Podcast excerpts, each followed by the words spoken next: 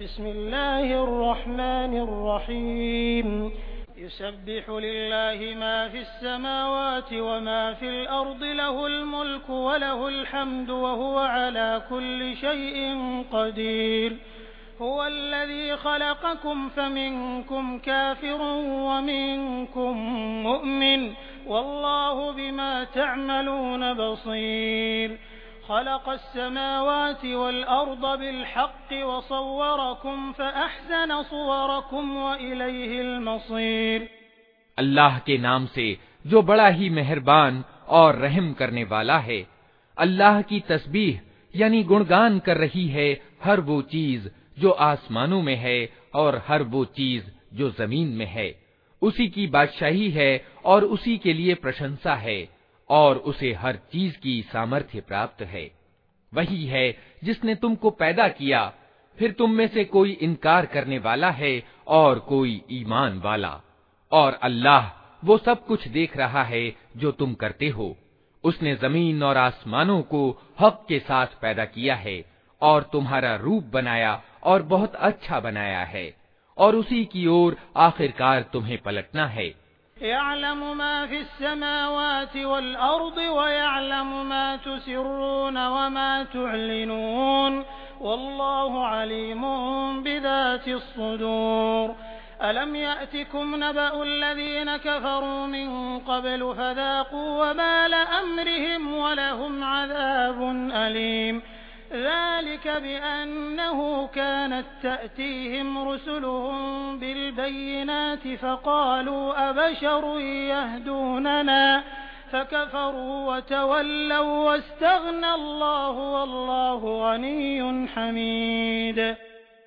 जमीन और आसमानों की हर चीज का उसे ज्ञान है जो कुछ तुम छिपाते हो और जो कुछ तुम व्यक्त करते हो सब उसको मालूम है और वो दिलों का हाल तक जानता है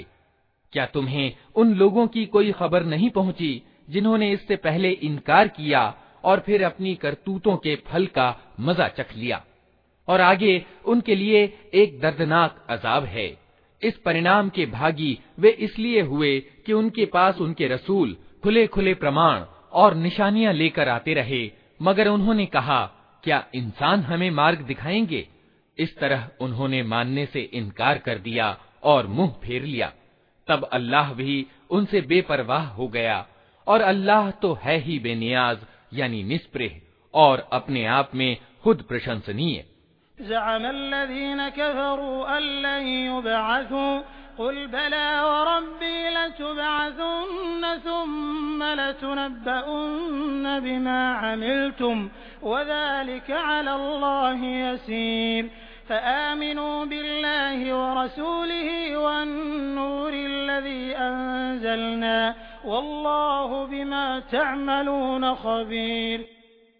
इनकार करने वालों ने बड़े दावे से कहा है कि वे मरने के बाद हरगिज दोबारा न उठाए जाएंगे उनसे कहो नहीं मेरे रब की कसम तुम अवश्य उठाए जाओगे फिर जरूर तुम्हें बताया जाएगा कि तुमने दुनिया में क्या कुछ किया है और ऐसा करना अल्लाह के लिए बहुत आसान है अतः ईमान लाओ अल्लाह पर और उसके रसूल पर और उस प्रकाश पर जो हमने उतारा है जो कुछ तुम करते हो अल्लाह उसकी खबर रखता है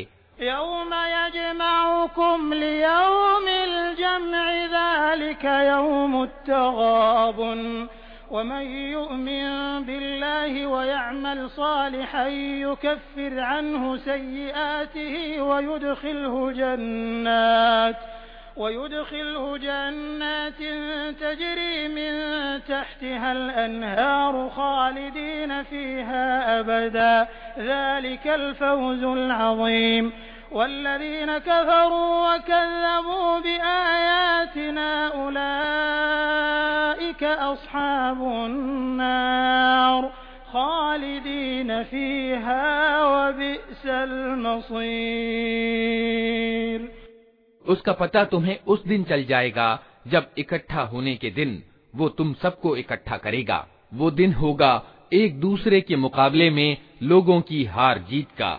जो अल्लाह पर ईमान लाया है और अच्छा कर्म करता है, अल्लाह उसके गुनाह झाड़ देगा और उसे ऐसी जन्नतों में दाखिल करेगा जिनके नीचे नहरें बहती होंगी। ये लोग हमेशा हमेशा उनमें रहेंगे, यही बड़ी सफलता है। और जिन लोगों ने इनकार किया है और हमारी आयतों को झुठलाया है, वे दोजख के निवासी होंगे जिसमें वे हमेशा रहेंगे और वो बहुत ही बुरा ठिकाना है।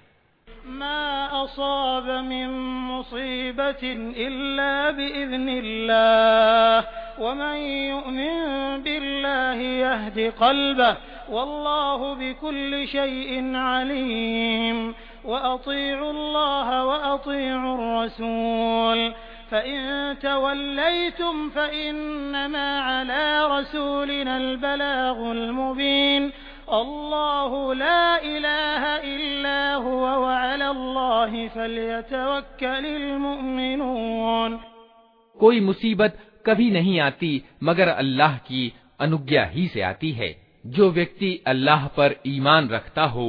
अल्लाह उसके दिल को राह दिखाता है अल्लाह को हर चीज का ज्ञान है अल्लाह की आज्ञा का पालन करो और रसूल की आज्ञा का पालन करो लेकिन अगर तुम आज्ञा पालन से मुंह मोड़ते हो तो हमारे रसूल पर साफ साफ सत्य पहुंचा देने के सिवा कोई जिम्मेदारी नहीं है अल्लाह वो है जिसके सिवा कोई ईश यानी इलाह नहीं अतः ईमान लाने वालों को अल्लाह ही पर भरोसा रखना चाहिए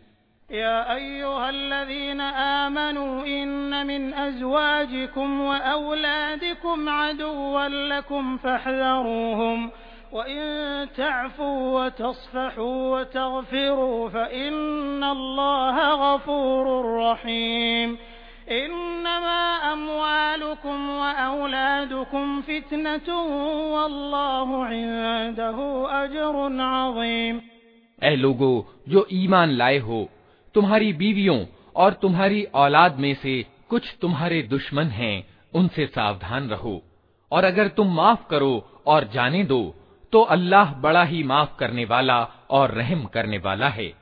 तुम्हारे माल और तुम्हारी औलाद तो एक आजमाइश हैं और अल्लाह ही है जिसके पास बड़ा बदला है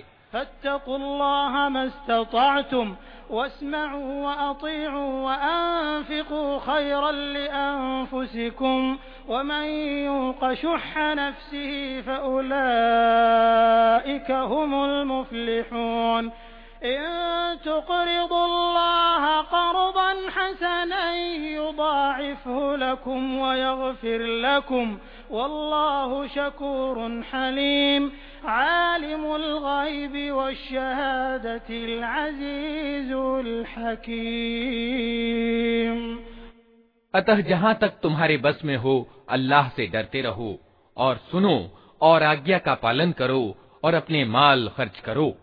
ये तुम्हारे ही लिए अच्छा है, जो अपने दिल की तंगी से सुरक्षित रह गए। बस, वही सफलता प्राप्त करने वाले हैं। अगर तुम अल्लाह को अच्छा कर्ज दो तो वो तुम्हें कई गुना बढ़ा कर देगा और तुम्हारे कसूरों को माफ़ करेगा। अल्लाह बड़ा गुण ग्राहक और सहनशील है। प्रत्यक्ष और परोक्ष हर चीज़ को जानता है, प्रभुत्वशाली और तत्वदर्शी है।